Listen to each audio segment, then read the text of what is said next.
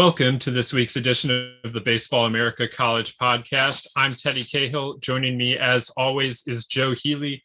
And today on the podcast, we're going to dive into the top 25 transfer classes of 2021. We've talked about traditional recruiting classes with high school players and junior college players, but this week we're talking about the 25 best classes of four year transfers with the inter the, with the elimination of the rule that required players to sit out a year after transferring from four year schools. Obviously, there was a little more action in the transfer market this year, and so we uh, this year, I guess, for the first time, have ranked a full 25 of of the transfer classes. Joe took the lead on that, so we're going to get into that today, as well as talk a little conference realignment. Um, it's uh, it's relevant kind of for two different perspectives right now. The first being uh, that there are some realignment rumors and actual realignment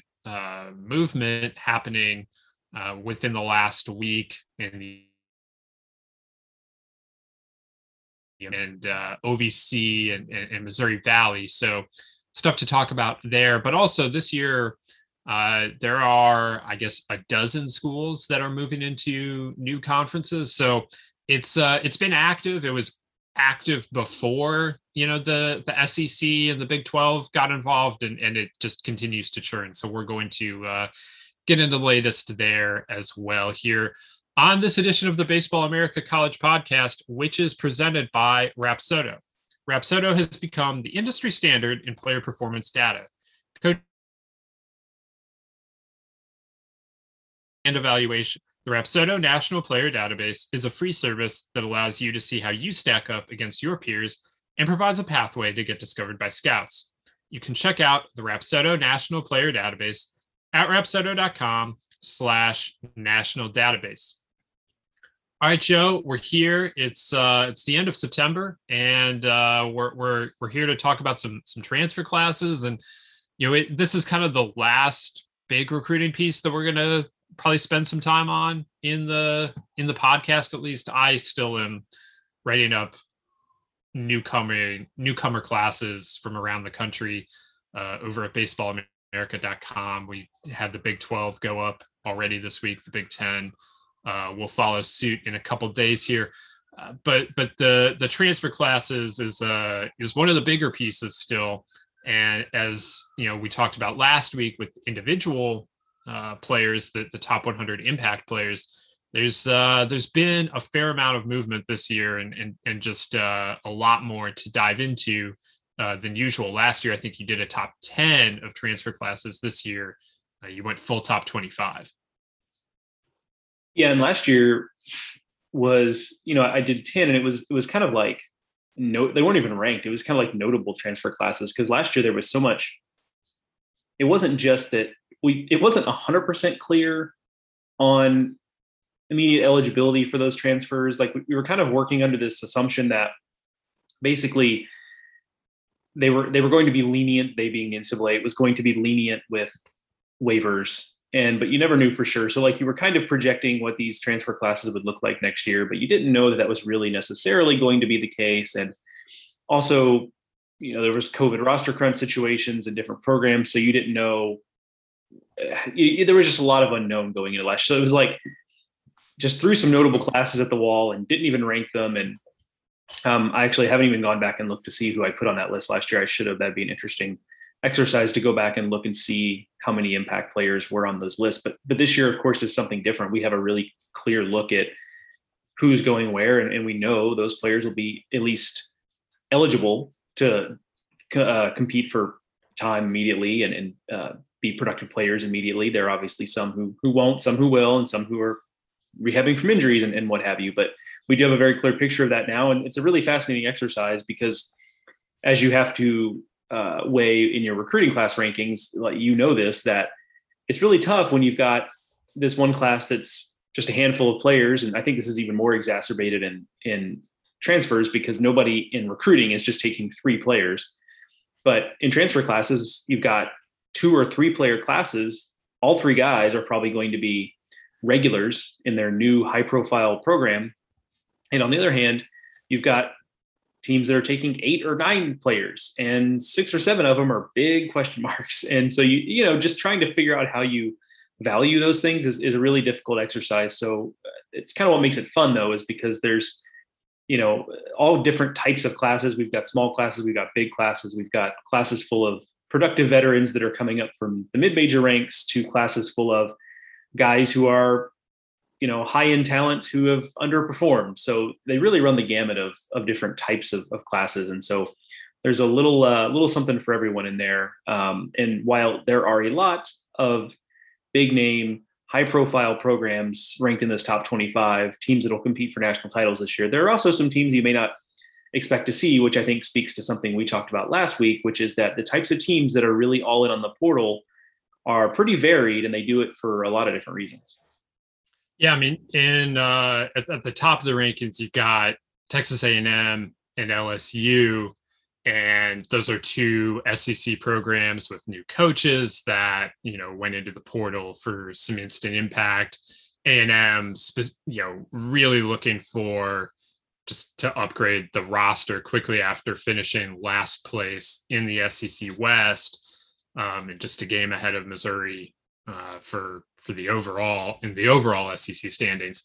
So they uh you know they make a lot of sense in, in, in, terms of that but you know that's uh like we talked about last week a program that going forward you may not see play quite as heavily in the portal they might be a little more like arkansas or mississippi state which is uh you know they've consistently over the past few years gone in and, and been very selective but also consistently been looking at, at grad transfers um, or or now maybe a, a, high impact player that's that's moving before he his, his graduate year, like Jace Bohrofen at Arkansas this year. But you also have uh, like Kansas State or Kentucky, uh, you know, schools that that fit a, a little bit different profile. So, like, like you said, a, a lot of different uh, ways that that are a lot of different types of schools that are approaching this, and um, you know, it's also interesting which of these schools were heavily into junior college ranks before. We, we like we talked about that like kentucky and, and, oklahoma state are very into the transfer portal at this point. Previously they they recruited a lot of junior college players and they still have some some key junior college players but you know does that open the door for other schools uh, to to get better junior college talent than than they're used to so a lot about recruiting kind of is is changing just based on the introduction of the portal. Uh, and, and when I say recruiting, I mean all aspects of it, not just you know the the, the transfers and the junior college transfers, but but all aspects of recruiting kind of change when you introduce the idea that players can be eligible immediately from four-year schools. Yeah, it'll be fascinating to see how the transfer portal in baseball takes shape as time has gone on, as time goes on, and kind of look back on this maybe five years down the road and really take stock of not just are we seeing more or less movement? Are we seeing more or less movement among high end talent? But really, which programs have continued to go all in? Which programs uh, initially went all in but decided it wasn't for them?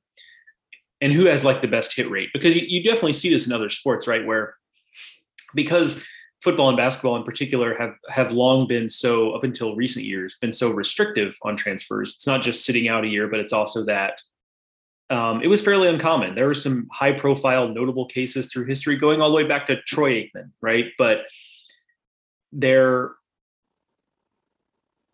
there wasn't year to year just this cottage industry of, of transfer portal watching and, and things like that it was it was not all that common a, a thing to have happen.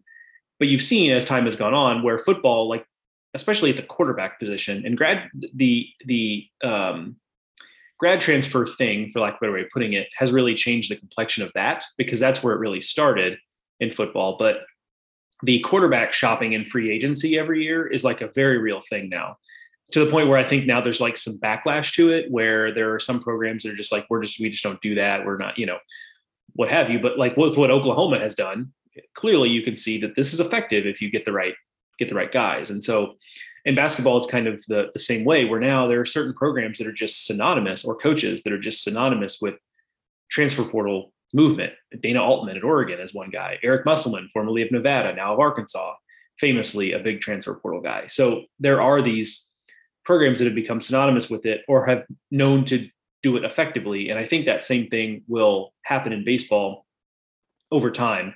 And it's just a matter of seeing where that is. Uh, to your point, I think some of what we saw in year and, and so I guess I should say this first is that I think it will also you'll see a lot of it really depends on your situation. A and M clearly needed a, a roster shakeup, and you know I think a lot of coaches would have come into A and M and said, "Hey, we're gonna we're gonna go low and slow on this. We're gonna we'll let's see what we have. Let's evaluate the roster. Um, let's take 2022 as like kind of a, a year where we just kind of get a foundation set."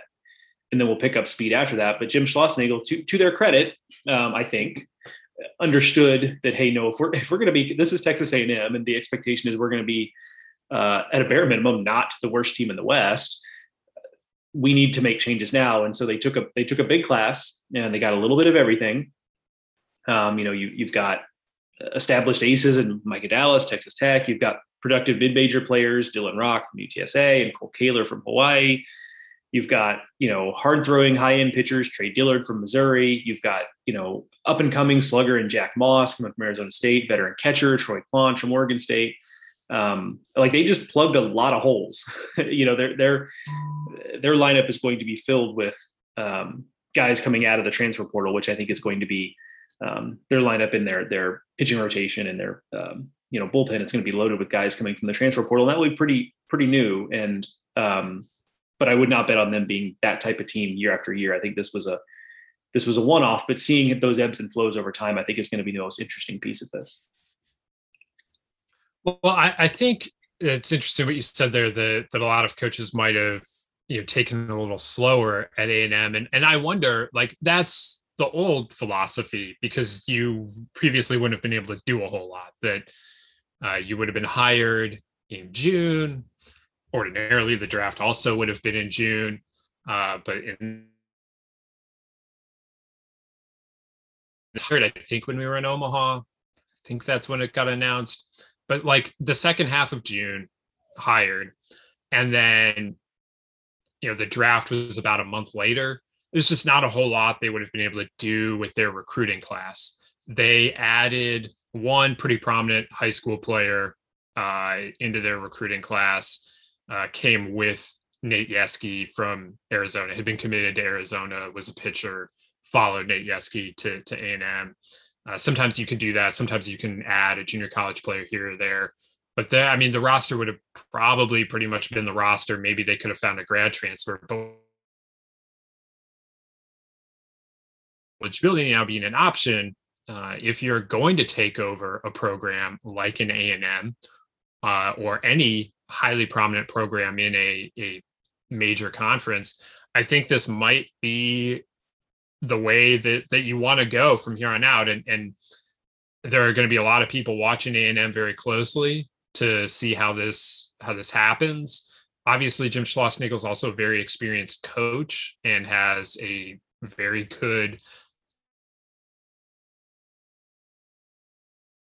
that kind of talent and it probably will help them understand how to manipulate the talent the, the players once they get there to to find the right assortment but that's also not going to be easy. Maybe if you're a first time head coach that's too much for you.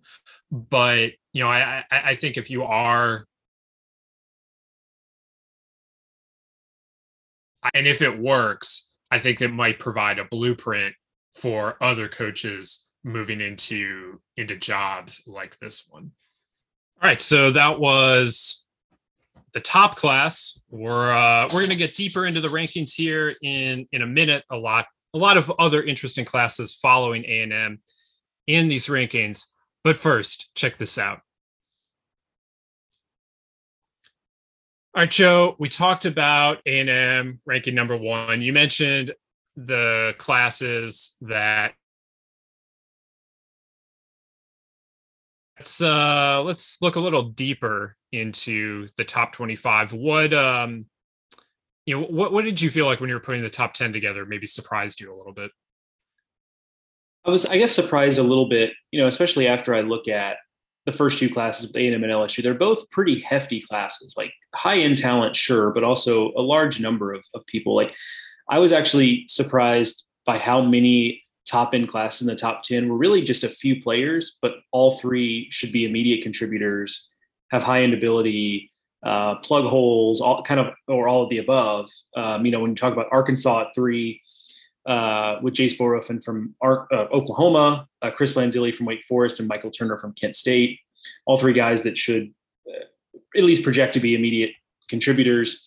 You know, you get a little bit further down, it's a similar story with NC State. We talked about them last week with LuJames Groover and Dominic Pauley from Charlotte, Josh Hood from Penn. Florida State, Alex Toral from Miami, Jordan Carrion from Florida, Brett Roberts from Tennessee Tech. So those those classes are harder to place just because it's fewer players. Um, but there were a small handful with Tennessee also being in that mix um, in the top 10 with, with just three players.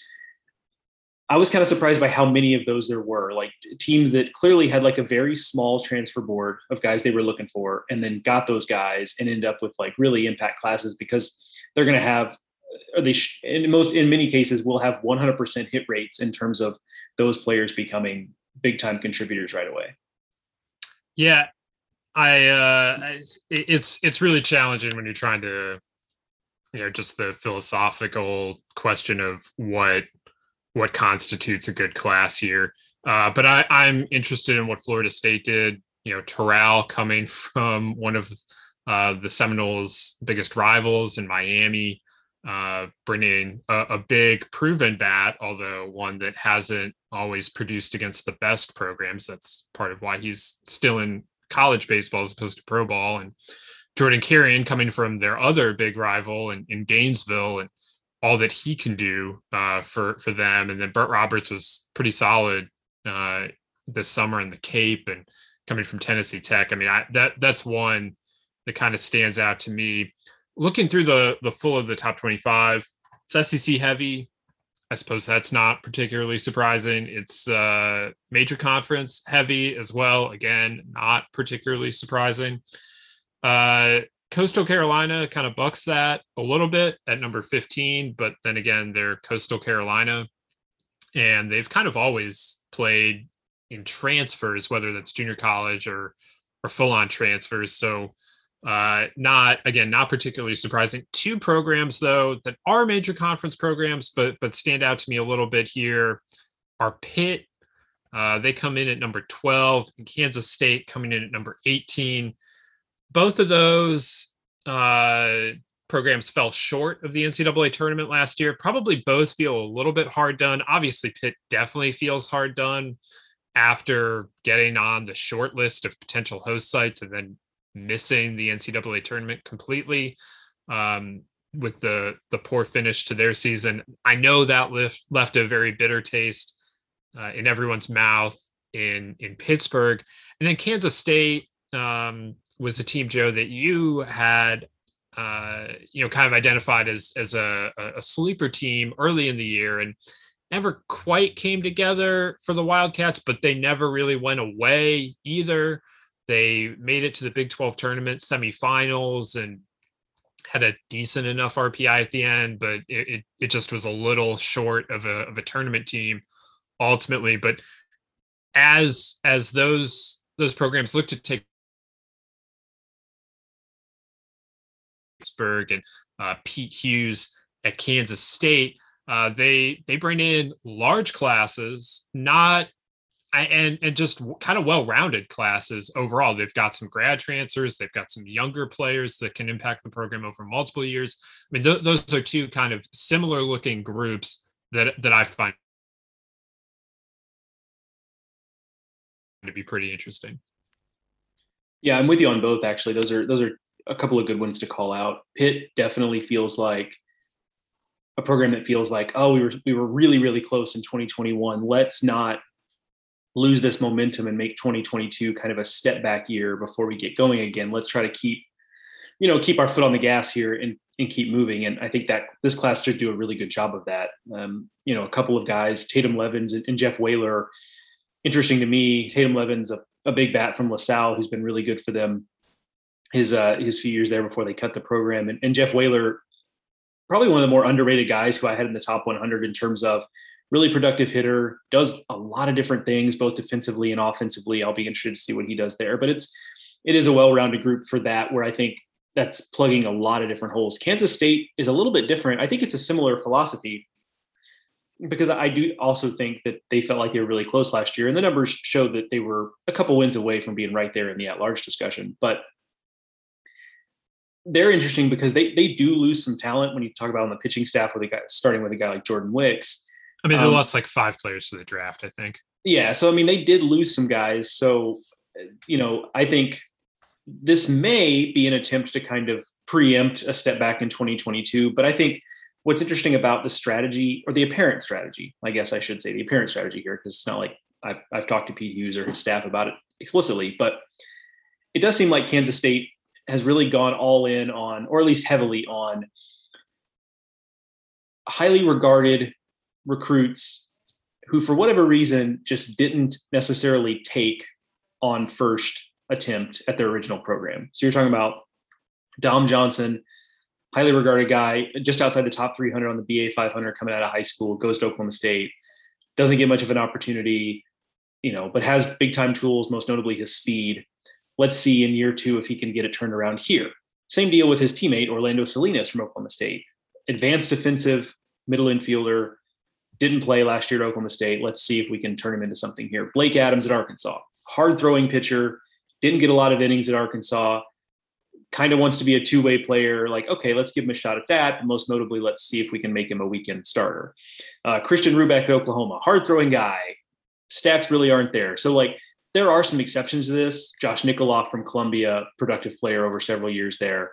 Jeff Heinrich at South Carolina, a little more proven there, at least in terms of the amount of playing time. So there are exceptions to this rule, but it is largely a transfer class made up of guys who are like post hype recruits, if you will, uh, guys that still have maybe some ceiling they haven't met in, in K State is making a bet that they're able to uh, get the the high reward in this high risk, high reward play. And I I would venture a guess as you know a lot of these are coming from Big Twelve schools, or you know Arkansas is you know very close to to Big Twelve country. They're probably all players that Kansas State had a relationship during the recruiting process. I mean, Christian Ruebeck, I think, literally played for Pete Hughes or committed to Pete Hughes probably uh, when he was at Oklahoma. I guess he probably didn't play for him. I'd have to look at the timeline to see how that all shakes out with the COVID year. It has it confused in my head, but um, you know, th- these are these.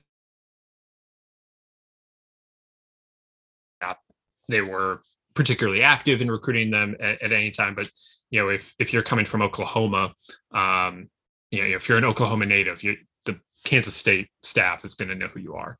Um, so I, I, I there's it's very interesting to see how that works out. Overall, right now you can see Kansas State is really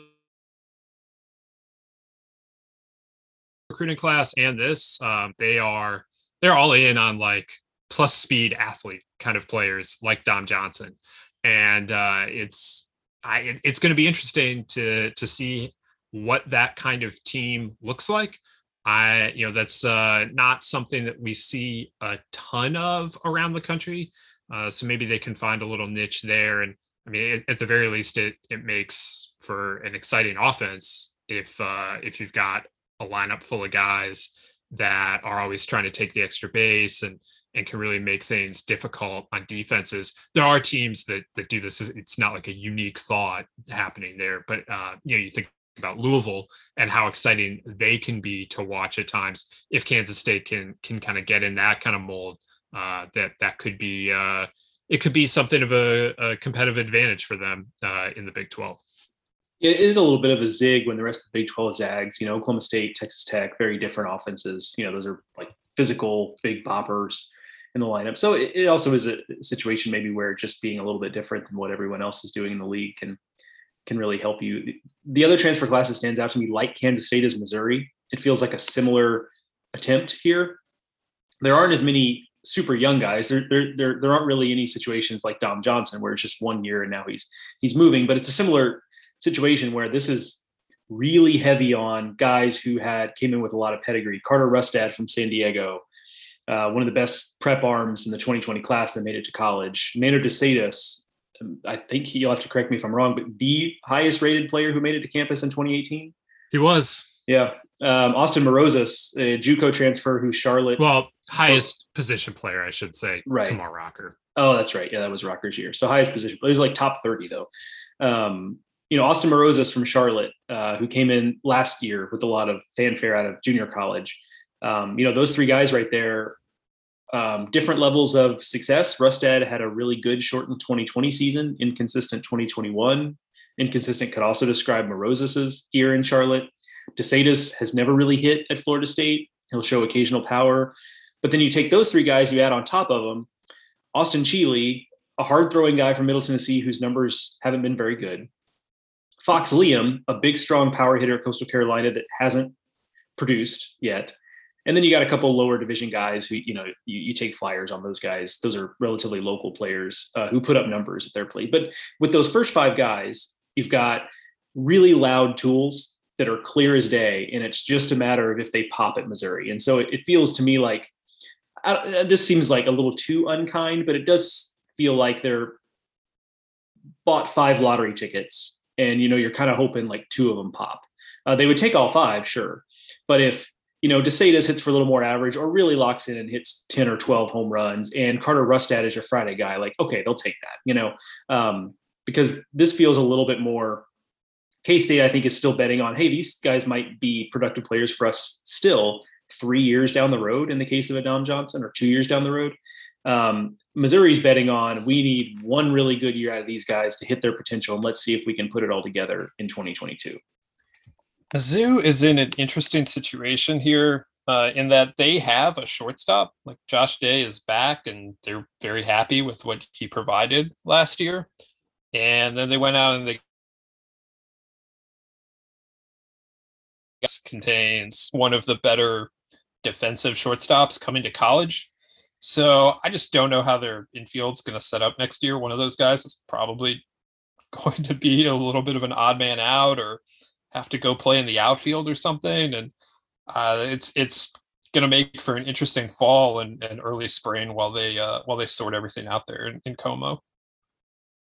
Yeah, no doubt. I mean, it's we talked about this. This is, you know, um, kind of what we talked about last week, where it's you know schools like Missouri where they know they're not going to they they it, you know if they're realistic about it, I'm sure they are. They're not going to recruit with the best in the SEC, and so sometimes you have to take some risks. And I think this transfer class is it's got some risk in it, and you know it's it's relatively reasonable risk because if you know Nander De Sedas doesn't perform any better than he did at FSU, he's going to be there one year and then you move on.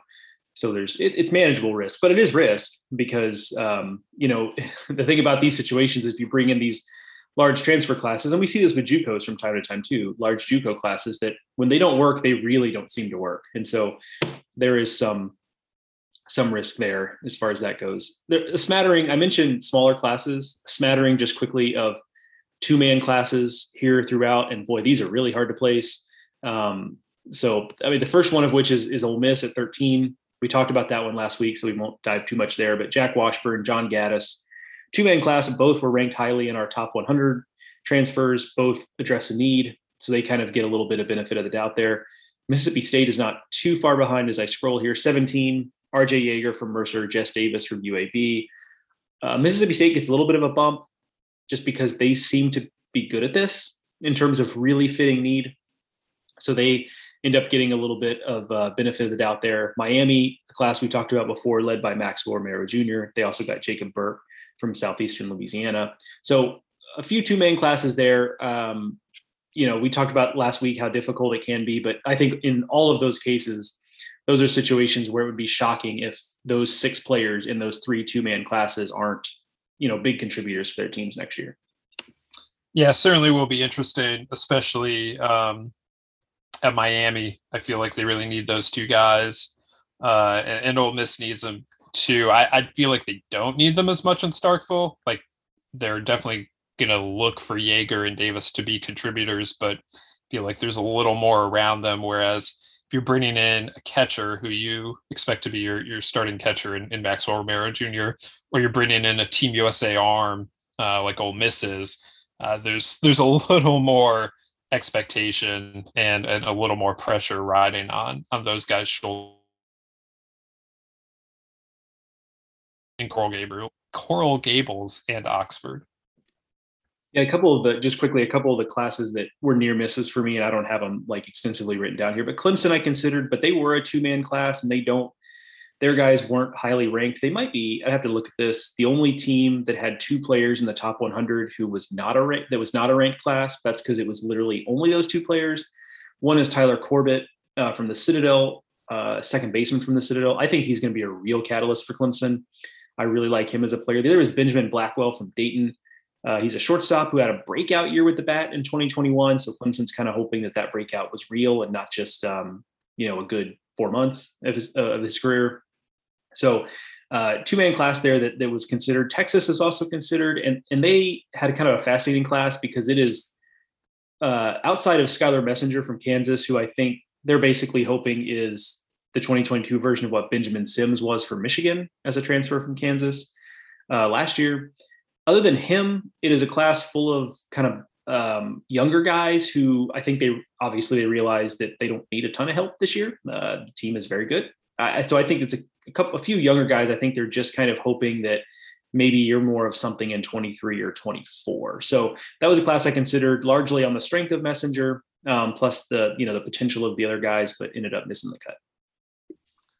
Will be interesting to uh, to look back at this uh, this year like I said earlier, I mean, the, there's a lot of experimental uh, feeling to this. Just it's so new. We'll see where it goes, and uh, you know, see see how the portal continues to to affect teams. But it is going to be a roster building aspect going forward for everyone around the country. Really, that that has to has to deal with it either with players going in or going out or both. Uh, so certainly going to be something we continue to, to revisit here on the Baseball America College podcast and over on the website where you can read the full top 25 classes. Uh, all right, Joe, let's uh, let's dive into a little bit of realignment. Um, I guess the multiple reports suggesting that the American Athletic Conference is close to kind of finalizing its plans for replacing the three schools it lost to the Big 12. That's Cincinnati, Central Florida, and Houston. And it looks like initially they're looking to bring on Air Force and Colorado State. And then that will not be the final bit of AAC expansion. There's a lot of talk about Alabama Birmingham um, as well. But it, it, does look like the first pass is going to be Air Force and Colorado State. And from a baseball perspective, Colorado State does does nothing but add to the not insignificant collection of American Athletic Conference schools that don't play baseball. Uh, Air Force is not going to help uh, the American from an RPI standpoint necessarily, although I am interested to see what their kind of national schedule does for them outside of the Mountain West if they're playing more games against schools like ECU and South Florida and Tulane, Wichita State. Um, but you know, we had we had Coach Kaz on the podcast a year ago. Then Air Force went out and had a pretty good season, and it seems like things are kind of looking up at Air Force, and and I don't know how immediately competitive they would be in a, a very difficult baseball conference. But they were on the edge of the at-large debate at times this spring, and um, you know they have in in Paul Skenes, their their catcher slash closer, a, a, true star for the next few years. So you know it's uh, it's coming at an interesting time, assuming this this uh, conference change does come to pass for for Air Force. Yeah, that that one really really fascinating, and I, am a little bit I don't want to say surprised because I'm not as you know I'm not well sourced in, in this. Like like for example, our our uh, friend Matt Brown, who was on the podcast a few weeks ago, is this stuff. But the American is interesting because you mentioned they have a lot of non baseball playing members. They also it's not unprecedented for them to have a service academy as a football member, but keep other sports in a different league. And so it's interesting that Air Force appears, at least based on these reports, to be going all in on the American as opposed to what Navy did, which is football in the American and other sports remain in the Patriot League. Maybe the Mountain West was not amenable to that. I mean, it, yeah, it takes, I, I do think that's probably part of it that the Patriot League didn't have Navy football to begin with. So when Navy Sure. football joined the American, the Patriot League had nothing really to say about it. And also a little bit of, well, okay, if the Mountain West wasn't going to be okay with Air Force leaving for football, and why would they be really? Um, Yeah. Then where do you park the rest of your programs? Like, are you going to like say the Missouri Valley and you know, at that is that is that positive? Like, I don't know. And then, uh, you know, if you're going to be in a conference with a ton of travel, I mean, Air Force is in an advantageous position to to be kind of a far flung member in a conference anyway. Yeah, fair enough. Uh, yeah, as I as you were talking, I was I was think kind of thinking it through, and I was like, well, you know, it's um, Plus, I mean, with Colorado State and Air Force being in the most eastern members of the the Mountain West, I mean, to become the most western members of the American, probably not. I they might not see that much difference in travel anyway. I think Air Force to now, first of all, by the way, I mean, one of these issues we run into when you talk about mid-major conferences and conference realignment is so much of it is made with football and, and just to a lesser degree basketball in mind that some of these schools end up getting hosed where you're sending your, you know, the administration is paying through the nose to send their, you know, uh, I don't want to pick a sport because it sounds like I'm picking on a sport, but there's they're non-revenue sports all getting on a plane to fly across the country to play conference games that just don't make any sense. Um, Air Force, though, you know, in, in, our conversation with Coach Kaz, like not as much of an issue with Air Force. Those guys are um, those guys are prepared to fly anywhere uh, and and have the, the financial backing to to do so. So not a, not an issue with them. Although I think, frankly, uh, Air Force should have their teams fly fighter jets to their games. They should just all fly in their full uniforms and uh, and by their uniforms, I don't mean their baseball uniforms. Oh, that'd be kind of fun if they were flying them in their baseball uniforms and they just got out and walked on the field and took in and out. Um, I I would like to propose that. Uh, but yeah, I mean, from a baseball standpoint, um, if you're no disrespect to Air Force, and I agree with you on all accounts, um, they do seem like a program that has some momentum now. But when you talk about Colorado State not adding anything at all, Air Force, um, you know, not his, having a lot of history baseball wise, and even UAB, I, I, like the hire of Casey Dunn. Like I think they got the right guy to try to maximize UAB, but they're not there yet. So if you're, I, I mean, I think UAB can get better under Casey Dunn. Like he won at Samford, but I do think they're going to have if they're going to try to compete with Tulane and South Florida and East Carolina and you know schools like that, they're going to have to get a bigger investment than they've shown to this point. Agreed. So if you're, I mean, if you're the baseball playing schools of the American that are left over, most notably, you know, East Carolina and, and Tulane, you're kind of looking at this and you're going, "Woo, this ain't this ain't it." You know. Um, now the schools that they were probably hoping for were never really the most attractive candidates. Southern Miss, you know, FAU.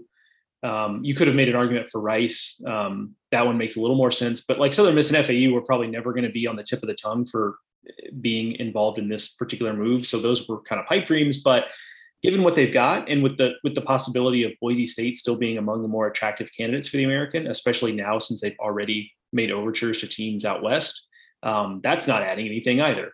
So um, not a, as far as these rumors go, the, the, baseball playing rumors, the American can't be overly thrilled uh, with what they've gotten so far, but I, I, feel like they probably already knew that that um, that it was a pipe dream to to be able to really enhance the conference from a baseball standpoint with what they were going to get this time around. Well, I mean, you also heard Charlotte get talked about, and I know that Robert Woodard has only done this for one year, really, at, at Charlotte. But what you saw last year out of Charlotte would have that would have been pretty attractive.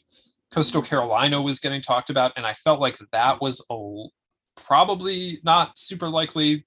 They're just the rise of Coastal Carolina as an athletic department is is fast for sure, but that would have been a little more accelerated than I would have expected it to be uh, had they um, or, or if they still get involved in this.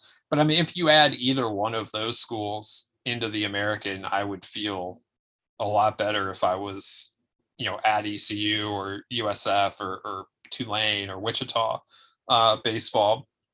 But yeah, I mean, uh, it, it, it was never going to be run by baseball. There were some better baseball playing members that you expected to be incorporated into the the discussions, but to this point right now, uh, this is kind of I don't want to say worst case scenario because it probably could have been worse, but it's it's certainly not like I said the last time we talked about, I guess when the schools left the American, the days of the American contending for you know to to rank as high in conference RPI as number three, which they have done multiple times as a conference in, in their short the, the short time that the conference has existed. Uh, I mean, they they sure looked like they were over, having lost the the three schools that they lost plus UConn a year ago. Uh, but if this is the additions, uh, I, I, definitely think that that that kind of situation is over. And then, what does that mean for the Americans' ability to to get a host? What does that mean for their ability to have a top eight seed? Um, you know, the schools that have those aspirations going to have to schedule differently um, in in the non-conference. We'll uh, we'll just have to wait and see till all the dust settles on it. But I I would think that right now they're going to have to try a little bit harder to to find some more high profile non-conference games than uh, some of them have have played to this point. I mean, I, I guess I'm thinking specifically of ECU, which just hasn't you know lives on like gets really good RPIs in part because of the conference and in part because they play an incredibly taxing midweek schedule, but doesn't always, you know, they aren't a school that necessarily is is playing mammoth weekend series every year. Um, they certainly have done so. I mean, they've played Virginia. Uh, they've they've I think they did NC State as a weekend a few years ago. I mean, if they can, they just need to go back to to doing something like that, and um, if they're going to have to make up RPI ground somewhere. Yeah, and you know, Cliff's been enough places. Cliff Godwin has been enough places where I think they'll be able to pivot to do that pretty easily. The the tricky thing with them that we've talked about before is that it probably means East Carolina is going to have to play a few more road games, and not just from an RPI standpoint, all that helps, but you know, getting teams to Greenville is probably not the easiest thing in the world. I think East Carolina is actually a pretty attractive opponent because you don't lose much playing East Carolina. They're always going to be good. They're always going to push you. Yeah, you might get beat, but it's not going to hurt your metrics really. Um, but it is a difficult place to get to, and so you know that adds a little layer of complication to it. You know, maybe it means they maybe it means they explore some tournament situations, um, or they get really aggressive with what they're doing with the LeClair Classic. As it is right now, the, the LeClair Classic, the tournament they play at East Carolina every year, um, is like one out of every three or four years is a banger. A couple of years ago, they had Ole Miss there, they had Indiana there. That was a really good one. In, in other years, it's not so much. So uh, maybe they just end up needing to get really aggressive with that every year. Maybe that's part of the part of the solution. But you're right. I mean, they're going to have to. You're going to have to probably do something here. Well, so that is uh, that is definitely one thing we're tracking. There was a bit of uh, realignment news that was actually announced this week, and that is Belmont is the latest school that's going to leave the Ohio Valley Conference. They will join the Missouri Valley Conference, and from a baseball standpoint, I mean Belmont has potential, but uh, I mean that's it's not as high profile as some of the other moves uh, that we've seen uh, roaming around. The the more significant thing here, Joe, I think, is that the Ohio Valley Conference is um, reeling after after losing several members already, and uh, I mean they're just it, it's not it's not the conference it was a year ago. that you you were running through all the changes that they've had just in the last year, and it's uh it's rather significant. Yeah, it's it's a conference it's it's bleeding right now, uh, frankly. And you know, you look at the the teams that have left. It's a lot of their a lot of their members that have upward mobility. It's Jacksonville State who threw a bunch of money at athletics, including a new baseball facility. You know, it's Eastern Kentucky that has. You know, they were probably always going to leave because, frankly, from what I understand, Eastern Kentucky has like FBS football aspirations.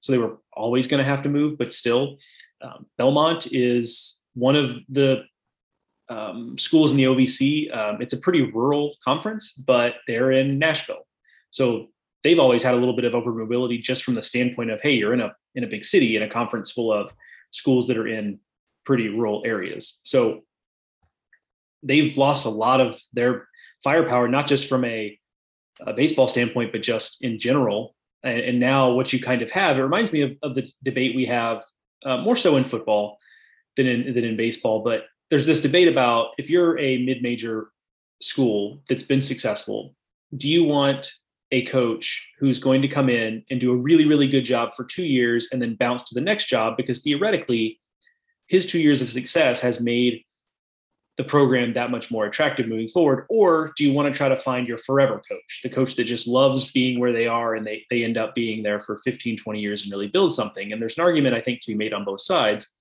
I think the OVC is in that kind of place now where the bad news is you've lost, like I said, these programs with upward mobility, uh, these schools with upward mobility athletically, or so it seems from the outside.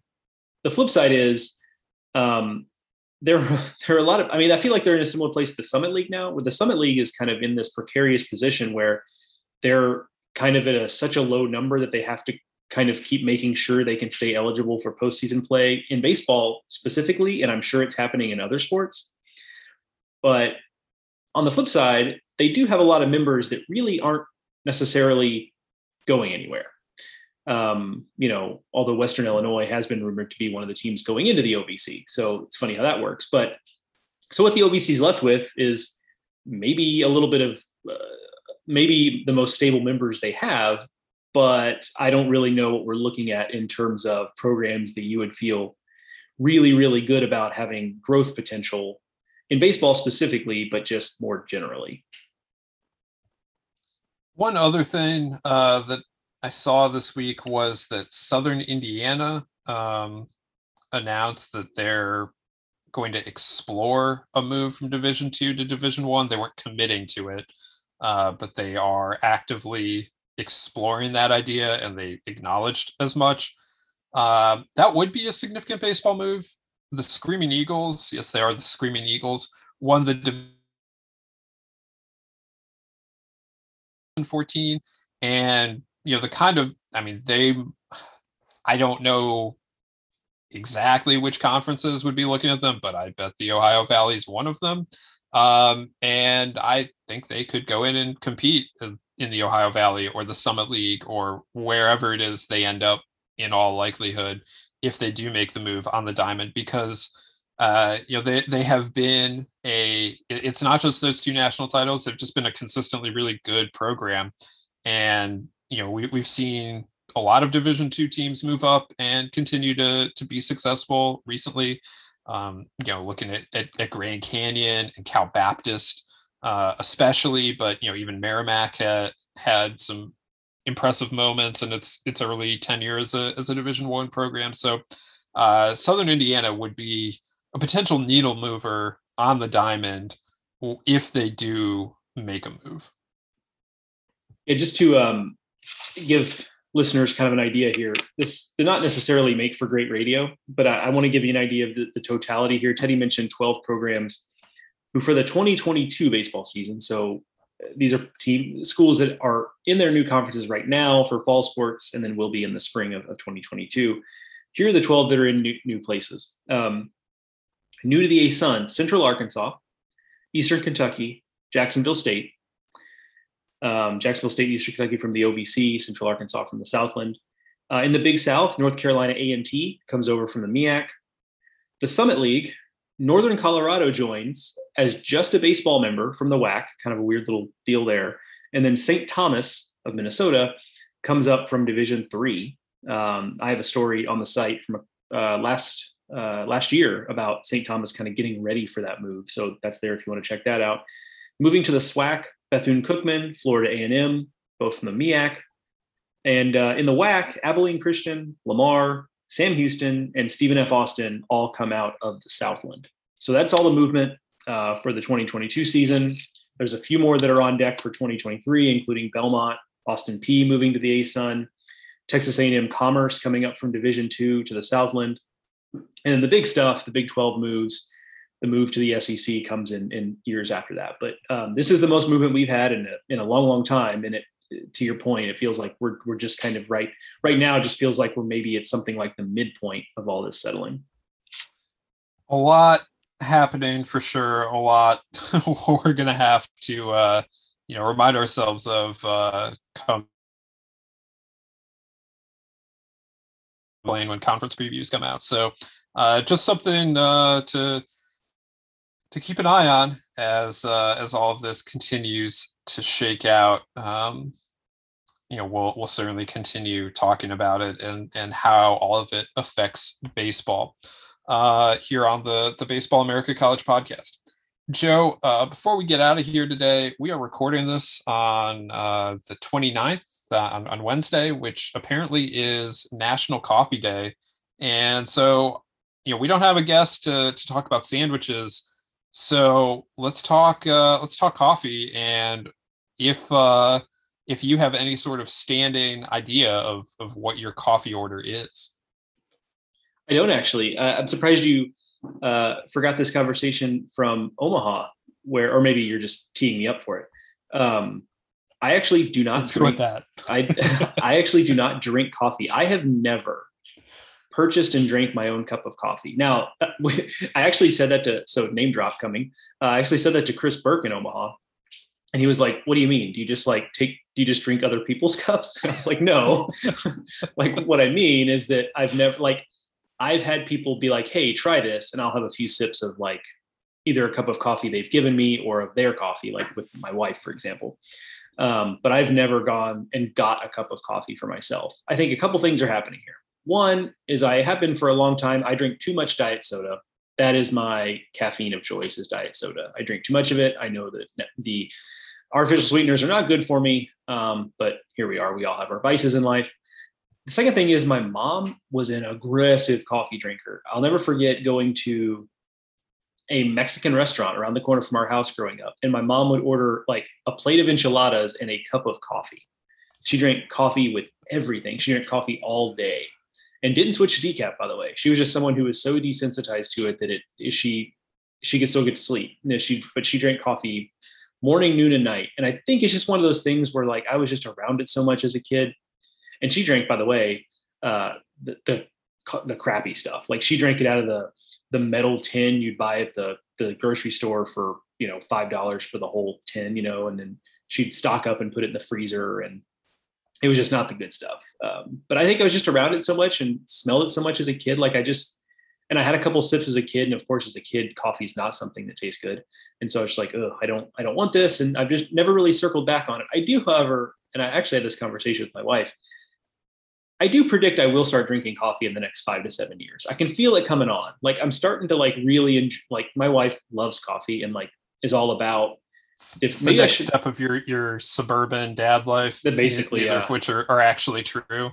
Right. Exactly. Yeah. I I uh yeah I don't yeah I I'm basically a dad except for having a kid at this point, but.